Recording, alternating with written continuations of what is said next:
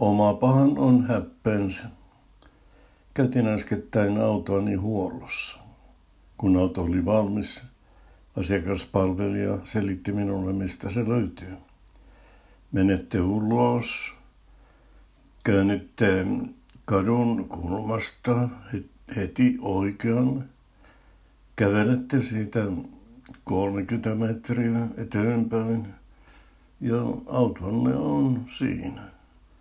Mies havainnollisti elein, miten oikealle käännytään. Hän katsoi tiukasti silmiin ja puhui kuuluvasti, hitaasti ja selkeästi artikuloiden, jotta viesti menisi perille. Tunsin itseni A. todella vanhaksi ja B. vähän älyiseksi. Todella vanhaa minä olenkin. Olin juuri edellisenä päivänä täyttänyt 83 vuotta. Vähäälysyydestä en olisi ihan niin varma. Hox toimii ja selvisin äskettäin terveydenhoitajan muistikokeestakin liput liehuen. Ei mikään suuri saavutus, mutta pieni meritti kuitenkin. En usko, että mies oli tahallaan loukkaava. Hänellä vain toimi tietty erollinen refleksi. Vähän samaan tapaan kuin Pavlovin kuuluisella koiralla, joka alkoi erittää sylkeä jo kuullessaan sen kellonainen, jonka se yhdisti ruoan tuloon. Minua palvelut mies reagoi korkeaan ikääni, joka tietenkin näkyy päälle päin. Hänellä ei ehkä noussut sylkisuuhun, mutta hän vaihtoi automaattisesti normaalista puhetyylistä sellaiseen, jolla puhutaan oikein vanhoille ihmisille.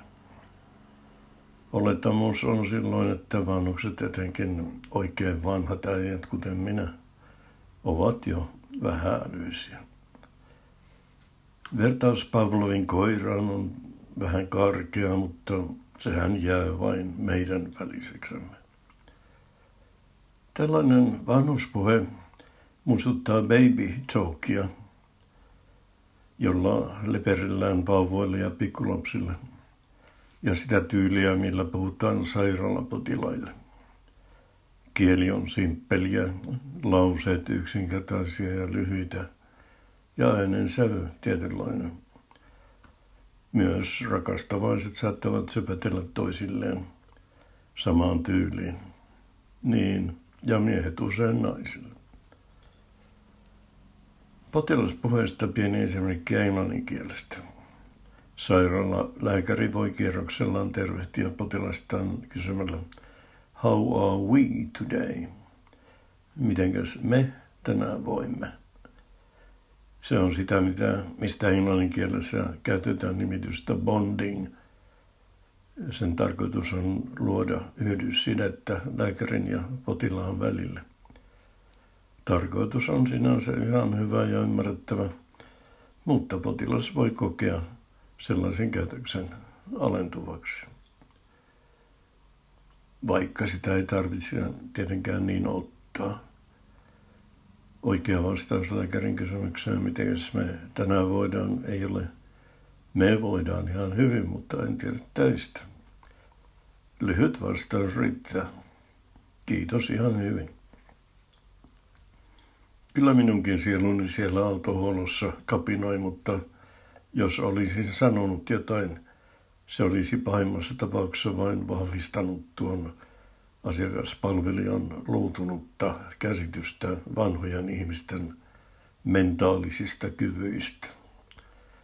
Minua olisi voitu jopa pitää ihan omituisena, jos olisin käynyt mittaamassa matkan kadun kulmasta autolleni ja palannut sanomaan, että ei se kuulkaa 30 metriä ollut, vaan ainakin 50. Tein mielestäni viisaasti, kun en sanonut mitään. Asioin siinä autoliikkeessä säännöllisesti enkä halua leimautua valittajaksi tai riitapukoriksi. Tiedä vaikka tekisivät autolleni jotain ilkeyttä seuraavassa määräaikaa suolossa. Alentavaa tyyliä käyttävät myös jotkut valkoiset amerikkalaiset puhutellessaan mustaa aikuista, varsinkin etelävaltioissa puhuttelumuoto on tyypisesti boy. Aikuisia naisia sanotaan meilläkin joskus tytöiksi. Nykyisen hallituksen johdossa oli vielä vähän aikaa sitten tyttöviisikko. Puhetyylin määrää tietysti se, joka siinä tilanteessa on valta-asemassa. Autoliikkeessä asiakkaalla on kyllä yleensä valtaa, mutta se ei koske naisia, jotka eivät ymmärrä autoista mitään, eikä vanhuksia, jotka eivät ymmärrä mistään mitään. Mutta mitäpä siitä, oma pahan on häppeensä.